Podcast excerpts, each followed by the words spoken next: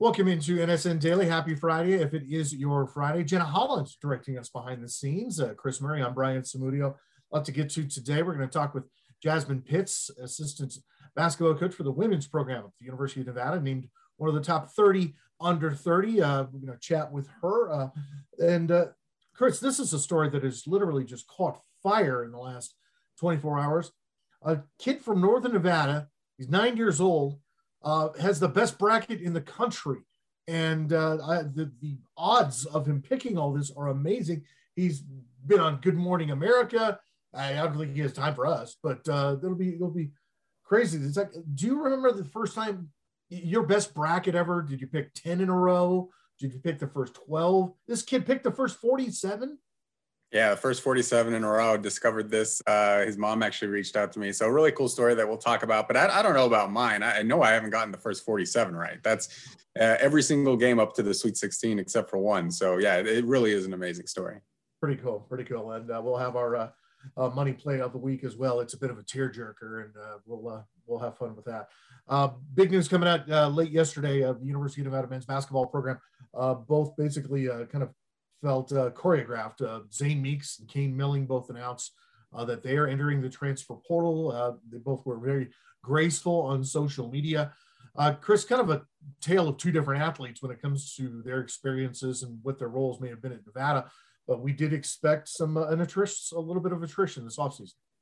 Well, Nevada definitely had to get under the scholarship limit. I mean, they entered this offseason two over, so you knew some players were going to leave. I think some people are probably surprised that it's Zane and Kane uh, two of the first recruits to Steve Alford sign. I think people more shocked with Zane Meeks just because of how large of a role he had at Nevada. I mean, he started 10 of 18 games last year, obviously dealt with that knee injury that kept him out of the last five games. But this was a guy who almost averaged 10 points per game, uh, six rebounds per game, led the team in rebounding, very good three point shooter. So a lot of potential in Zane Meeks. And, uh, you know, I wasn't surprised. I did put in my Monday mailbag a couple of weeks ago that we may have seen the last of Zane Meeks in a Nevada jersey just by talking to some people behind the scenes. And, um, you know, there might have been some discord just in terms of his role and everything that was going on with the knee injury. So um, it, it is a little bit surprised, I think, for the average Wolfpack fan, and it's a it's a big loss. I mean, Nevada is bringing in some very talented players uh, and those guys will be uh, playing huge roles. But I think Zane was a guy who could have been a, a full time starter for Nevada. Um, you know, in addition to his three point shooting, he was a very good rebounder. I think the thing that the staff always had a little bit of an issue with uh, was his overall defense, but a very good offensive player, very good offensive rebounder. Um, you know, he seemed like a guy that everybody enjoyed being around. Obviously, brought a lot of confidence to the team. So um, with Zane leaving, uh, that does clear up uh, and get Nevada under the scholarship limit along with Kane. But um, I think it's a pretty sizable loss. I think this guy, if he wants to, can go sign with a Power Five school. Now, I don't know if that's what he wants to do. If he wants a bigger role, if he wants to be the guy taking the majority of the shots, maybe he goes to a high level mid major. But he definitely has the talent to play at a Power Five school, maybe somewhere in the Midwest where he's originally from, Kansas City. Yeah, I mean, we talk about Zane. I think Zane's going to land somewhere either way. Both of them very, very, very, very smart basketball players. They both come from from great upbringings. I mean, uh, you look at Kane Milling. I mean, his dad was a pro. His dad was a coach. How do you see Kane landing? I think maybe like a big West school. So yeah, he is originally from France. That's where he was born, but he also spent a lot of time growing up uh, in the San Diego area. His dad uh, played for Oregon and UCSB and then went overseas as a player, and that's where he's been coaching. So uh, Kane's roots are overseas, but you trace him back one generation, he's got a lot of American influence in him, and he has spent some time playing on the AAU circuit. So would not be shocked to see if he goes to a Big West school. We've seen a lot of Nevada players do it. Eric Cooper Jr. going to Pepperdine, Deverell Ramsey going to UCSB um, yeah, Leland King going to UCSB. So I, I think Kane is still a Division One player. I mean, he was up and down last year, but this guy can shoot the basketball, and I think that's what really showed in the second half of the season. You look at that game against Colorado State where he uh, scored 17 points. Nevada um, four of six from three. Nevada doesn't win that game without Kane Milling having that kind of a game. So, um, you know, I, I, was a little surprised on him. I thought maybe the freshman, uh, Alan uh, and DeAndre Henry, who didn't get a lot of minutes, might be the ones leaving. But, uh, you know, after after every season, the coaches sit down with these guys and they talk about, okay, this is what you did this year. This is what we see your role moving forward. And with Nevada being over the scholarship limit, maybe some of these guys just said, okay, you know, I've had an enjoyable two years at Nevada, and both of them said that in their social media messages. Uh, but maybe my future and a bigger role awaits somewhere else. And I think if you're Kane Milling, I think, you know, the big sky, the big West, I think those are really good options for him where he can be a starter because that was not going to be his role in Nevada. I mean, he was going to be a guy coming off the bench 10 to 15 minutes, try and hit a couple of threes and give a little bit of an offensive punch. But with Nevada upgrading the talent on its roster moving forward, um, you know, that might have cut into his minutes to where he was on the bench even more than this year in, his first year at Nevada. So, uh, you know, I wish the best to both of these guys. Uh, this is the business now. Uh, you're kind of like an NBA team. Uh, get too attached to the players because they come and go really quickly. I think we're almost at a, a thousand players in the transfer portal right now. So um, it's kind of a year to year thing where you put in your roster together. Whereas that was not the case 10 years ago, where you feel like, okay, I got this guy for the next four or five years. Uh, we were talking about this before we came on the air about how there's a thousand young people in, the, in this transfer portal. And some people may have the attitude of, oh, they didn't want to fight for a position. Oh, they did. Well, no, they, a lot of these players have been basically moved on from, and they've had to go on and find themselves another role somewhere else. And that's what Kane and Zane are going to do. If they end up you know, Power Five or West Coast Conference, Big Sky, Big West. I think both of them are going to land on their feet, and they're both going to have uh, uh, continued careers and having success elsewhere. I really did appreciate, and I, I saw a lot of maturity in the way that they kind of gracefully said, "Hey, thank you to Reno" on social media because it's got to be difficult either way. Because you know you made your commitment to go to someplace and you figure you're going to play for four or five years, and it doesn't work out. For somebody at, at the age of 20 to handle it that maturely, I thought was was was very very um, very very impressive. Uh, you continue your 2021 player reviews, and uh, we'd be uh, we'd be remiss to not go after the big fellow Warren Washington, who stepped into a, a pretty big role at Nevada. Yeah, he started all 26 games. I think he was a really good player this year. He was only a sophomore. He very sparingly played at Oregon State. So this isn't a guy who had a ton of college experience. Um, and he had a little bit of an issue with an injury in high school as well. So it had been a long time since he became kind of like a full time starter where he was playing a lot of minutes and he went out there, uh, you know, 10.6 rebounds per game, made almost 60% of his shots. A very athletic seven footer. I think that's the special thing about Warren Washington is he can beat the other center down the court, get easy baskets. Now, maybe didn't block as many shots as you was hoped for uh, out of a seven footer, only 16 blocks this year. But um, to me, he was the fourth best center in the league. And there's some really good centers in the Mountain West this last year. Neemias Queta, uh, Nathan Mensah. Uh, so the you know Orlando Robinson might be a future NBA player coming out of Fresno State. So um, you know he more than held his own against some of those high caliber kind of teams. And like I said, he was only a sophomore, so technically he does have three years of eligibility left if he wanted to use all three because this year didn't count. So just thinking uh, into the future, this is not a guy who's going to step out to the three like a lot of modern bigs, but um, very efficient down low. When he was aggressive, I thought Nevada's offense was really really good. He more or less did a good job of avoiding foul trouble. Um, so kudos to him on that. But yeah a ton of potential for this guy. And I think if you're grading his season, he comes out around an A. I mean, I think he had a really, really good campaign. I, I really like to see the fact that he was able to hit the court and, and be himself and, and get get the opportunity to play. You could really see it sometimes in his face when when these players you know go somewhere early on and it doesn't work out and oh there's the uncertainty of the transfer and, but to come in and start that many games and you're right get up and down the floor. I mean he, he runs like uh, like a big is not supposed to run. He runs like a wide receiver sometimes. But uh, yeah, I'm really, really excited to see Warren Washington and what he does over the next uh, few years. Uh, same with Cal Troops uh, down south. Uh, of course, UNLV makes a, a big move by hiring Kevin Kruger and promoting him from within to their head coaching job. And as we alluded to on this show earlier this week, Lon Kruger, his dad, is leaving Oklahoma. And a lot of news outlets are saying that he's calling it quits. He's retiring from basketball after 45 years of coaching. And I don't think that's accurate at all. I think he's moving to Vegas and he's probably going to be a consultant for his son in some way, shape, or form. Um, I've seen other reports that that's what's going to happen. Um, this is, I mean, that's a big move. If you're Kevin Kruger and you get to have a basketball mind on your bench that is a power five mind, 45 years of coaching, former coach at UNLV, um, you know, you don't have any shame in going, Dad, what will you do here? You know? Former NBA coach as well. Um, I don't think he's going to officially join the staff this year. I mean, you have a, a young coach, uh, and he's trying to establish his brand. He's trying to establish that he's the guy in charge of the program.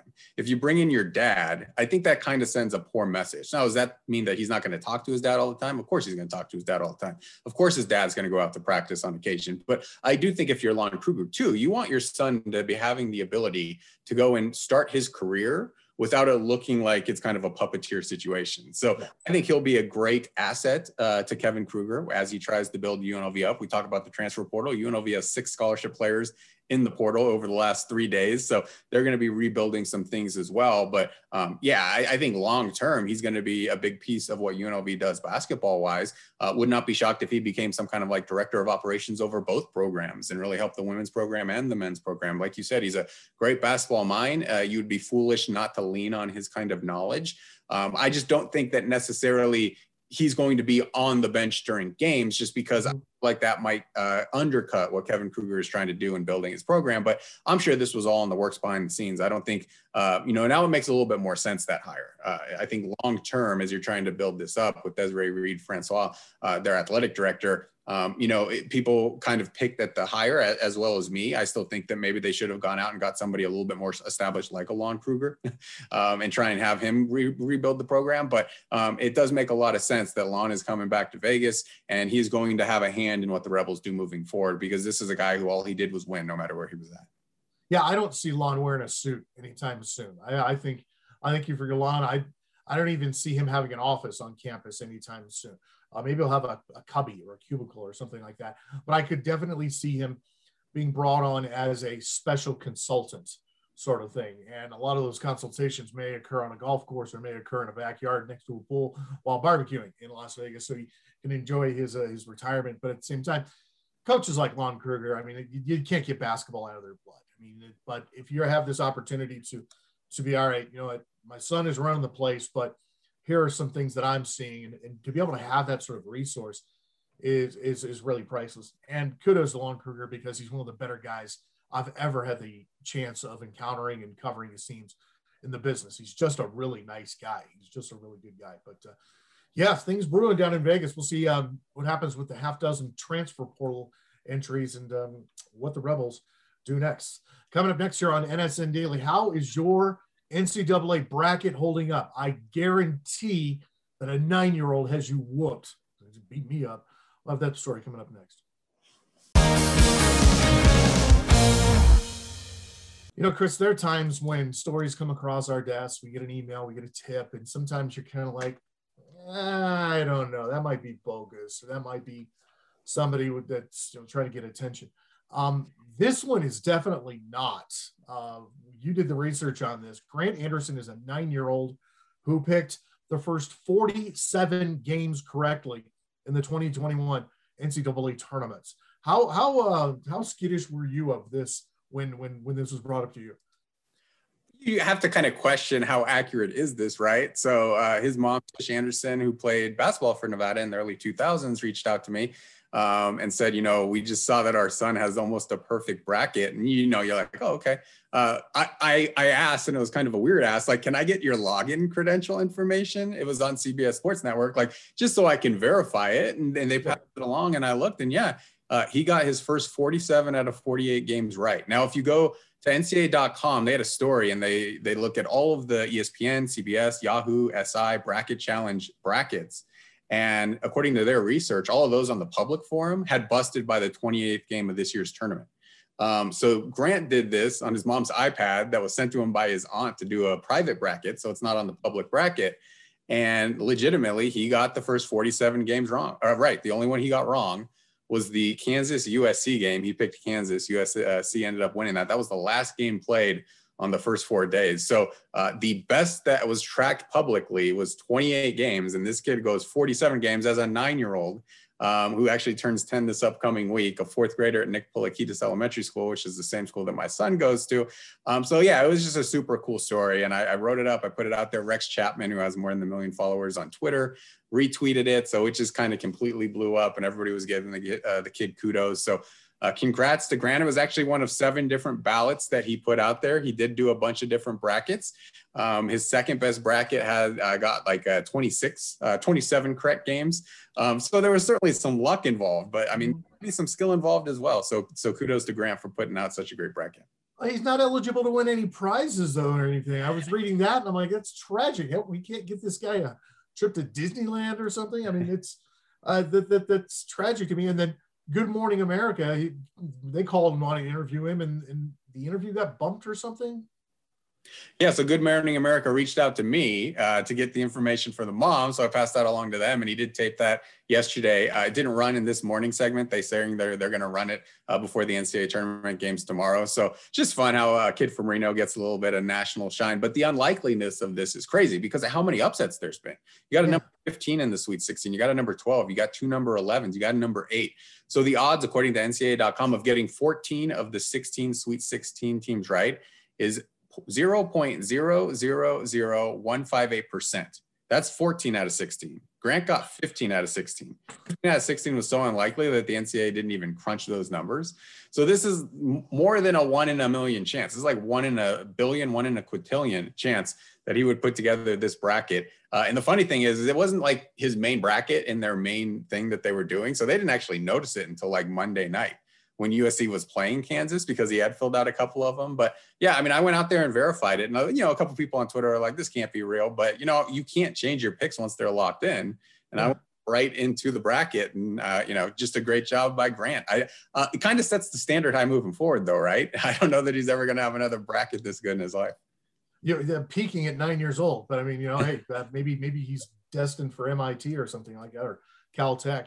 Uh, who's he got in the Natty and who's he at winning? So he actually has, so the 16 teams left, he has the eight teams favored getting to the Elite Eight. So that's looking good. He has Baylor over Gonzaga in the championship game as well. And those are certainly the two favorites from each of their sides. So it would be a super cool thing if this kid ends up doing the entire bracket, missing just one game. He didn't have Kansas moving forward into the Elite Eight. So that one's still alive. So he's still got the, the possibility of, of going through the entire bracket with just one miss. Congratulations on your instant fame, Grant Anderson, the wonder kid, the nine year old here from Reno. A lot of fun, and thank you to Tish for sharing uh, that story with us. Coming up next here on NSN Daily, she is an outstanding assistant women's basketball coach at the University of Nevada, and she is being recognized for it. We'll talk with Jasmine Pitts coming up next. Welcome back into NSN Daily. It's an, an elite list of uh, coaches across the country. The the WBCA's 30 under 30 uh, Women's Basketball Coaches Association uh, top 30 coaches under the age of, of 30. Chris, uh, you and I were joking before we came on with Coach Pitts that I can't remember when I was under 30. But uh, uh Coach, uh, tell us about this this honor, what it means to you to to be recognized like this, one of the top coaches in the country under 30 years old. Uh, for one, it means a lot. I'm just grateful. Um, it, it's really a testament to the people that I work with. Um, I, I, call Coach uh, my coaching mentor um, just because you know playing for her as a young player and, and just you know developing and um, taking on a leadership role throughout that that time of playing under her and then um, her bringing me under her wing here to work at Nevada um, first as a graduate assistant then as a uh, assistant coach. It just means a lot and, and she's really taking the time to help mold me into a better coach. So I just have to really give um, praise and accolades to the people that I work with. And then on our staff you know Coach G and and Ashley um, I, I, just think they do a great job of pushing me every day and, and helping me get better, helping me, you know, when I have dumb questions in my mind to ask them, or um, I'm, you know, the baby on the staff. So I feel like I ask a lot of questions and, and might not know all the answers, but um, I'm just thankful for the people around me that have really helped me grow and, you know, receive this honor. When did you know you wanted to get into coaching and what was the allure of, you know, going from that player into a coaching position? Uh, so I knew like probably halfway through my sophomore year um, in college. So I was still playing for Amanda at that time. And um, I just came to her. I was starting to have a lot of injuries, you know, with my body and, and my body kind of wasn't moving. And at first overseas was the goal. And I was like, okay, I can go play overseas. And then I'm like, okay, you're five, three. And, you know, like you're not laterally moving the same. I started, I had bulging disc in my back. So injuries just kind of took my playing my playing dreams away. But I was like, I can I, I can see myself coaching this game. I can see myself doing what my coaches do. Um, and then so I just started asking them questions. I'm like, Coach, like, how do I get into this? What do I need to major in? What do I need to do? Coach, tell me about the transition of this team in the last 365 or so days. Um, the elephant in the corner is that there were there were a lot of there was a lot of movement this offseason. A lot of players decided to move on. Some players decided to stick around. Well, uh, what? Tell me about the growth of this group of women, and and the uh, honestly being an example for not just the University of Nevada athletic landscape, but for all of athletics in in being a program that listens to each other and has has grown with honestly i watch you you, you play and i watch this team play we've had to do it from a distance this is a group of people that love each other you can see just on the sidelines just the the enthusiasm don't get me started about the low burn flame that you've got when i watch you coach you got the glasses down a little low sometimes but tell me about this program and the growth it's seen last year yes so you said it best. This you could see it, and I'm glad you can see it from watching us play. But these girls, they love each other, and they they love playing together. And it's been so fun to coach this group. Um, just the energy that they bring, um, and the willingness to have a growth mindset. Like Coach talked early in the season, I remember um, just in our first few practices and our our few weeks of um, getting to go live action, she's like, you know, we got to be bought into a growth mindset. And I think these girls really bought into doing that. They had the competitiveness and they had the like the will and want to get better. Um, and just to like want to do things right you know? So as we gave them coaching it was easy because they wanted to do they wanted to do the right thing. They wanted to get better. And so it just made you know it made the coaching part easy. We we gave them the tools and we pushed them every day or we tried to at least um, but it, it was on them to take it out there and do it. And it helped that they liked each other that they hung out outside of as basketball as much as they could with COVID. Um, but it, it's really just a group of girls that really clicked and got along, and you got to see that on the court. And it was fun to, you know, play. It was fun to watch. It was fun to coach. I don't know that there's ever been a harder time to be a college coach because of the transfer portal, because of social media, just because of a lot of potential distractions. And then you throw a pandemic on top of that. I'm curious, how much of coaching is X's and O's and player and skill development for you? And what percent of coaching is the things away from the court and just making sure that that player is feeling loved and is in a good emotional mindset and is ready to go out there and perform at their top level. I'm glad you asked that because I love uh, the other side of things. I love the the outside of basketball part. Um, getting to build relationships with these young ladies, like I just feel like that's why I got into it. I I played point guard, and I felt like building relationships with my teammates was something I really took pride in. Um, and so when I got to step into a coaching role, um, now I'm no longer your peer. Um, I'm in an authoritative role, but still finding ways to build that relationship and bridge that gap and use my experiences to help you along the way. So, um, you know, with this pandemic, trying to make sure our players are okay, we couldn't have, you know, team gatherings as much. We couldn't have them in the office as much. So we just found ways to, you know, work around it when we were together, um, enjoying each other's company, talking to our players, having check-ins, you know, where they come in our office, we sit with our mask on and, you know, get to chat with them for you know 10 to 15 minutes just seeing how their day is going. But those things they mean so much because getting to know the player um, off the basketball court and getting to help that young woman develop is what we strive to do here at nevada. So when they leave nevada yeah we hope you had a great basketball experience. That's going to come because we're going to work hard on the floor. But outside of that you can still call us up. We still have that relationship of what are you doing in your life now? Hey are you coming back to watch the game? Are you coming back you know what's your family doing? Those kind of things. So that's what you know, that's the, the experience I've had with my coaches, Coach D and, and Amanda. Um, and that's the experience I want our players to leave and have with us. Nevada women's assistant basketball coach uh, Jasmine Pitts, one of the 30 under 30 uh, award winner this year. Uh, Jazz, we, we talk about it, it, our, our culture, our business is dominated, uh, unfortunately, by, by male coaches. Women's coaches continue to break down barriers. Um, and when it comes to male coaches, we always try and credit the wife that supports them. How about you? I want you to be able to give some credit to Darren. You're a mom, you're a wife. Uh, what's it What's it like? I mean, Darren has to when you have to go on these road trips. We talk about maybe Coach Mummy or or some of the uh, Coach Alford and and people having to support the family. Darren's got to he's got to he's got to take care of the to take care of the ranch when you're on the road. Yes, um, I my husband, he is just I don't know. I can't say enough about him. Um, he supported me in every venture, every journey. When I wanted, when I was just a GA and I wanted to move out across the country, and I'm like, "Hey, please come with me." And he's like, "All right, let's go." You know, like so he's supported. He, he's known that coaching has been a dream of mine, and he's really gotten behind that. So um, it, it's not an easy thing to do um, because, like you said, you know, it's the stereotype, I guess, for the male to be in that role and, you know, the wife to follow along. Um, and my husband, he just, you know, he takes care of home. He's a behind the scenes guy. Um, I, I, laugh and say sometimes I'll send our daughter um, to Illinois to stay with my mother. Um, when it's extended road trip. So he has to man the dogs. And I'm like, okay, take care of the dogs in the house and make sure everything's in place when we make it back home. We have a house to come home to.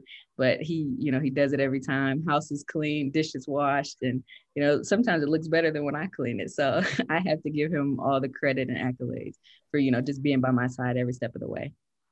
You've mentioned a couple times you played for Coach Levens at SIU Edwardsville, uh, you know, back in the the early uh, 2010s, and then uh, Coach Gonzalez was also your assistant coach. So what's it been like to you know go from a player for both of them to kind of a confidant and a coworker as an assistant coach, and and how have those two coaches maybe changed from when you first met them when they were coaching you uh, to now, you know, a decade later where you're you're you know trying to build a a D1 program up to a championship level.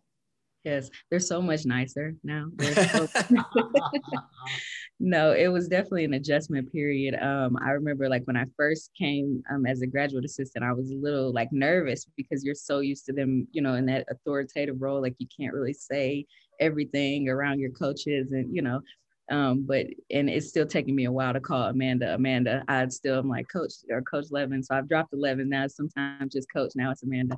Um, but Coach G will always be Coach G. She's never going to be Laura for me. They just. but um, no, I, have definitely enjoyed the transition, and I, you know, I, I just can't say enough of, about how great of people I think they are. Um, and you know, they've taken me under their wings since a freshman in high school until now. So just appreciative of them. But I, have definitely enjoyed um, working with them and being on the other side of things and getting to see why they did some of the things that they did when I was a player and understand like the thought process behind it. Coach, uh, so many people don't have kind of the outlet during COVID for the last year. A lot of people have, you know, been kind of uh, bored in the house and in the house bored. I mean, they've been that sort of thing. Uh, what have been your outlets aside from basketball? What has kept you sane through this whole thing? Oh wow, let me tell you. Um, books and my Bible, honestly. Um, during this time, I actually got to start up a small women's group, um, a Bible study group um, that I just, I, I covet so dear to me. It's, it's like the best thing that's happened to me um, in the past few months. But just being able to lead that group and really study my word, um, build a better relationship with, uh, with God, honestly um, growing in my faith has really helped me, you know, not go insane during this COVID and being stuck in the house. I'm already kind of a homebody, but I don't like not being able to go anywhere, like to have the option. Um, but yes, and also just reading books, you know, books for my growth, um, you know, and, and sometimes books for leisure, but mostly books that like I can take something from and grow as a better coach in person. So. Any book recommendations for us? I've got obviously that was my question. Behind yeah. me, like what, what what should we pick up? Yeah, so right now I'm reading Daring Greatly by Brene Brown.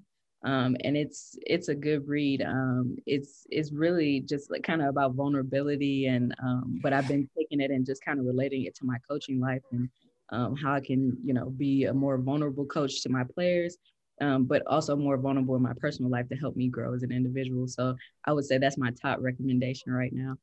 See that, Chris? That shows you the depth between me in the shallow end of the pool and jazz. Is I'm reading Yes Chef by Marcus Samuelsson, uh, his, his, memoir. Even though it's a great story, yeah. Well, the the one bad thing is I've had to realize that I have to have I had to buy reading glasses. I'm at that age now where I'm I can't see anything.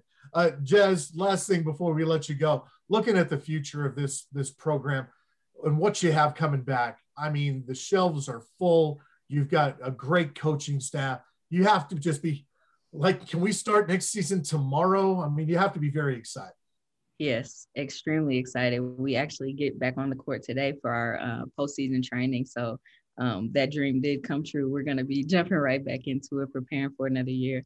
And I told coach, I say, you know, this year we turned some heads. Next year I want to break necks. So like we got to put in the work, um, and we just got to grind and get to it. Yeah. Coach Jasmine Pitts with the women's basketball program, uh, one of the top 30 under 30 coaches in the country. Uh, just rewarded with that honor. Uh, thank Katie Ryan for setting up this interview. Katie Ryan with the uh, athletic department never gets enough credit for uh, the great job that she does connecting us with coaches and athletes. Uh, Jazz, we appreciate the time. I can't wait to see you guys on the court in person. It's, it, yeah. We love televising your games, but it sucks not being able to go. Mm-hmm. Well, thank you guys so much for having me, and you guys have a great rest of your day. All right, well, much more coming up on NSN Daily right after this. This segment sponsored by the following.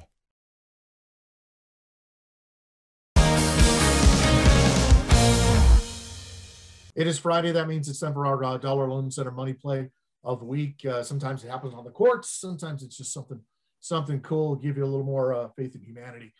And uh, we need a lot of that right now. And uh, this one is a faith in humanity story by far. Um, Petty Officer First Class Katrina Rozier has been serving on her third deployment during uh, during our time right now, uh, stationed at sea with the Navy's Seventh Fleet.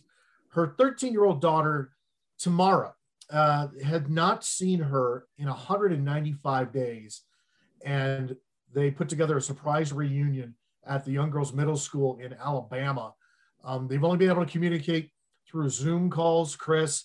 Um, I have a tough time keeping it together when I see video like this um, because it's just, you know, I come from a military family and those that sacrifice and I don't want to say give up their freedom, but, but, but give up some of the simple stuff that we can take for granted on a daily basis.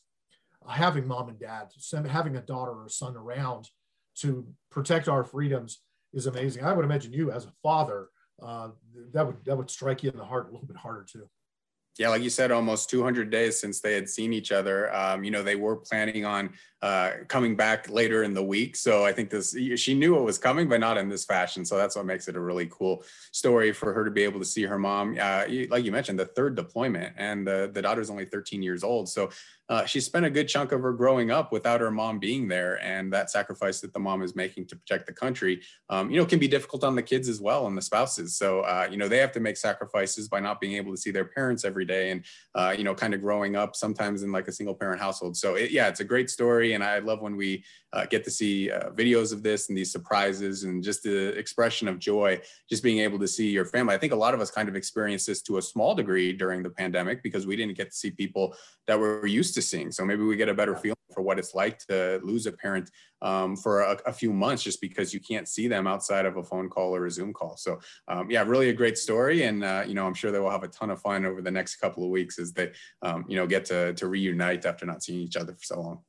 Interesting perspective how mom and, and daughter described it is that uh, when the kids are younger, it's harder on the soldier. Um, but when the kids are older, it seems to be harder on the kids. And this, I mean, she's been in the Navy for 10 years, her third tour. And um, Tamaria even says, you know, quote, the last few times I was younger, I didn't really understand. I was just staying with my grandma. And as a young child, maybe you don't kind of really grasp the situation that um, you know, mom or dad are halfway around the planet, you know, or, or you know, in a dangerous situation. But uh, yeah, uh, it's I, when I go down the rabbit hole and I get on YouTube and I start looking up reunion videos. Oh, I'll admit it. I won't be a tough guy. I, I, the tears flow, man, because it's just one of those one of those glad to see people experiencing that type of joy and the, the sacrifice that families make to defend our freedoms um, really cannot be overlooked. So thank you very much to them. And uh, that's our Dollar Loan Center Money Play of the week. Coming up after the break, uh, Dwight Howard gets his ring and then gets ejected. And the 49ers have made a pretty good trade in the Bucs. Yeah, more on the Bucs. Everybody's coming back to the Bucs. We'll have that coming up next. Uh, Chris, let's go to LA for uh, this segment here. The uh, the Lakers uh, coming off of their championship run, and it's tradition that's, you know, if, if a player comes back, maybe somebody leaves that off season. If they come back, they get the championship ring. Danny Green and Dwight Howard uh, both uh, stopping by with the Sixers and and get their championship rings. Everybody's happy. Everybody's having a good time. And tempers flared a little bit out of control pretty early on in this one. At the end of the first, um, Howard not happy, bumping into players, and the and ref just quick tosses him and says, "You're gone." Um, have you ever seen that before, where somebody comes back to get a championship ring and then gets thrown out of the game, not even barely a quarter into the game? Pretty unusual. I mean, Dwight Howard is at this point in his career, he's, he's kind of a troll on the court. Uh, you know, he, he's still a really good player. He just yeah. he, he, tries to get under the skin of the opponent, and you know, he gets a lot of technicals as a result. Uh, you know, just getting bumped into that might be a little bit much, but it was a double technical situation. I know Doc Roberts, uh, Doc Rivers his head coach was not happy with him. Like, you know, he wasn't trying to blame it on the refs. He's just like, you know, you got to be better for the team. So um, if there's one guy who's going to do it, it's probably him. Maybe Draymond Green, if that ever happens, because he he's been known to get some technicals. Rasheed Wallace back in the day. So there are certainly certain people who, you know, they just um, it's not that they can't keep their cool. I think they just think that's their role is to keep needling people, needling people, and try and get them mentally off of their game. And sometimes that backfires and gets them off their individual game. So um, yeah, I mean, I'm a Lakers fan, so I, I, Dwight did a great job last year. I'm not, I'm not, uh, you know, rooting for him necessarily this year. And uh, nice was able to get his ring, though. I know they did that with Rajon Rondo earlier this year uh, when he came back with the Hawks. Uh, now just traded to the Clippers. Um, but like you said, he didn't get ejected in the middle of that game. Yeah, you mentioned some great names there of guys that you, know, you they were the bad boys. I mean, Rasheed Wallace. I mean, he could get a technical walk into the building. Dennis Rodman, World Peace. I mean, the former Ron Artest. Guys like that are the type of guys that I could see getting ejected from a game. Uh, say baseball. Uh, is there anybody in baseball that you think, if he won a championship and then left, could get tossed that quick from a game? I, I think suddenly Bryce Harper just pops into my head he can be a little bit of a hothead. I don't know that there's anybody who currently has a reputation of being so tempestuous. Uh, you know, that used to be like a Bobby Cox thing, yeah, uh, or, uh, yeah, Earl Weaver thing, or a Tommy Lasorda thing, where the managers are a little bit more at risk. But I, I can't even think of that many players who, uh, you know, would typically get tossed from a game. It just doesn't happen all that often. So. Mm-hmm. You know, maybe like pitchers when they start barking about not getting calls, but there, there's really no like bad boys in MLB right now where they're yeah. getting thrown out of games. Well, and I mean, there's there there are guys that'll chirp, but an umpire won't throw them out. I mean, Madison Bumgarner, I'm a Giants fan, and Madison Bumgarner should have been thrown out of so many games for barking at, at not just umpires, but but you know hitters and stuff like that. I mean, he had such a quick trigger, and it was just like, dude, what are you pissed about, man? Come on, calm down. Uh, 49ers have made a trade uh, this morning, and uh, yeah, this is interesting. Uh, trading uh, to the number three overall pick with the Dolphins. Um, they trade the 12 pick for the three. Uh, 2021 third round pick, that's the compensa- uh, compensatory pick for Robert Saleh. And then first round picks 2022 and 2023. You know, um, all off season, I think Niner fans have been like quarterback, quarterback, quarterback. Garoppolo, they're not trading him. They're not, they've said they're not going to go anywhere. Where do you think the Niners go with this pick? They're taking a quarterback. It doesn't mean he's going to start this year, but you don't up two first round draft picks and a third round draft pick to just move up nine picks unless you are taking a quarterback. That's a quarterback haul. So it's a huge risk, huge reward play. If you hit on your quarterback and you have your quarterback for the next 10 years, then that's more than easy to give up those draft picks. But if you miss on that pick and now you don't have draft picks uh, in the first round the next two years, that's a major, major problem moving forward. So it all comes down to whether they get the guy that they want. And that's kind of the difficult part is they're at three. They're not trading up to one. So Trevor Lawrence is going to go one. Who's yeah. going to go two, though? You don't dictate who that second quarterback off the board is going to be. Um, so it kind of puts you in a difficult position because you don't know who you're getting when you give up all this stuff. But they must really like the quarterback class, which is super strong. You're going to have probably five quarterbacks go in those first 15 picks uh, to be able to make this move up. They have to be really, really happy about at least two or three of these guys that will potentially follow them at number three. But I would be completely shocked if they did not take a quarterback with the kind of compensation they just gave up to move up nine picks. Um, we talk about Trevor Lawrence, and that's going to be the untouchable one there. Do you think Zach Wilson is still around at three? And I have a feeling you're leaning no. Well, yeah, I would say no, just because all the mock drafts I've seen have him going at number two right now. So is it Justin Fields? Is it Mac Jones, who I think has improved his stock quite a bit over the last couple of weeks? Uh, the advanced metrics really like Mac Jones from Alabama. Is it Trey Lance from uh, North Dakota State? So those are the the five guys who are going to go in those first 15 picks and maybe they want Zach Wilson, but you know it's not going to be up to them. They're not at number two right now, and there might be some other teams that try and leapfrog them to get up to number two. So um, it, they have to like at least two of those guys who are not Trevor Lawrence to make this trade. And is it Justin Fields? Is it Mac Jones, who was kind of a mid-round pick probably a couple of weeks ago and now is moving his way up? I don't think it's Trey Lance because I think he may have still been there at 12 where they were at. Um, but they have to really love one of those guys, and you have to trust Kyle Shanahan. I mean, he's been very good at evaluating players, so um, they're making their move now. They're ready to go get their quarterback for the future. Doesn't mean that, like I said, that guy's going to play this year. I mean, Jimmy G is still probably going to be their starting quarterback, but given all the injuries he's been through, and the fact that you know maybe the 49ers aren't completely sold on him, they're still looking for that long-term quarterback that's going to be the face of this franchise for the next decade. Before we get to the Bucs and everybody coming back with them, um, real quick he was a he was a, a recruit by uh, Nevada a few years ago, and I'd never really thought that he was going to come play unless every single Sewell brother was going to play at Nevada. But Penei Sewell, big left tackle, best offensive lineman in the draft that's coming up. uh, one of the best players overall. He's just an incredible athlete. Where do you see him going? If it wasn't such a quarterback heavy draft, he would be a top two or three pick. I mean, this is a guy who's going to have as good of a draft grade at left tackle as you can find. Now, he didn't play this last year. He did opt out, which may hurt him a little bit. Like he's going in the top 10 for sure.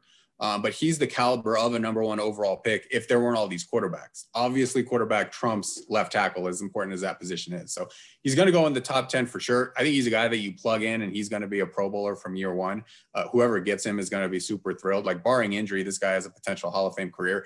College wise, like he was getting votes for the Heisman Trophy from like Bruce Feldman put him number one on his ballot. That's how good of a college player he was. And he has everything that you would want for that to translate up to the NFL level. So, um, you know, it, it's going to be a great pick by whoever makes it. I just feel like with so many quarterbacks going high, he's probably not going in the top five, probably somewhere between six and 10. And the Super Bowl champions are now officially, uh, they are set with all 22 starters returning with uh, Leonard Fournette re-signing with the Tampa Bay Bucs, one year deal worth three and a quarter million dollars, uh, it suddenly becomes sexy to be in Tampa. Because Tom Brady's there, right? I mean, this is going to be 44 years old when the next NFL season starts. And still, all of these teams, all of these transactions, they're all loading up to try and beat this guy who's uh, 44 years old coming up here soon. So it's pretty amazing. And they've done a really good job of holding it all together. Tom Brady did restructure his contract to make sure that they could re sign some of these guys, and, and they're going to be a formidable force again next year ought to be fun. We'll uh, we'll see and uh, see with the NFL draft coming, looming uh, looming quickly. i will be curious to see what San Francisco does or what they have the opportunity to do because you're right, they are they are handcuffed a little bit. They're at number three because of what's going to happen uh, before them at one and two. We'll be right back to wrap things up here on NSN Daily right after this. Very much want to thank Jasmine Pitts for uh, stopping by the show. Nothing but a bright future uh, seems to be on tap for, for her uh, with women's basketball at Nevada. See how long Nevada can keep her around because usually coaches that are that valuable, uh, you have a tough time keeping them at the non-power five level. Chris, I'm looking at the calendar, man. 66 Saturday, 70 on Sunday. It snowed here yesterday. Uh, what are you going to do this weekend? I know you're going to get outside. Oh, so I got my mom's birthday party. We're on the birthday party circuit. Uh, March, a big birthday party week for us, uh, month. Last week was my brother's birthday party. Two weeks before that, my daughter. Two weeks before that, my dad. So we all kind of crunch in at the same time with birthdays. So uh, we might hit the the driving range. Uh, my wife's been into golf a little bit, so we've been going out over to Wolf Run, which is close to our house, and hitting some balls. And it's going to be perfect weather for that. But uh, first and foremost, happy birthday to my mom, Paula Murray. Happy birthday to Mama Murray, who uh, who follows us diligently on social media. And uh, I, I recall Chris I think the first week that you were you started with us, and it may have been the first segment that was put on social media, and she jumped right on there, like and comment, like and comment, and I oh, that, that's fantastic. So happy birthday uh, to Mama Murray. Get outside this weekend if you can. It's going to be absolutely beautiful. For Jenna Holland directing us behind the scenes, I'm Brian Samudio. He is Chris Murray. Thanks for being with us. Have a great weekend, and we will see you next time.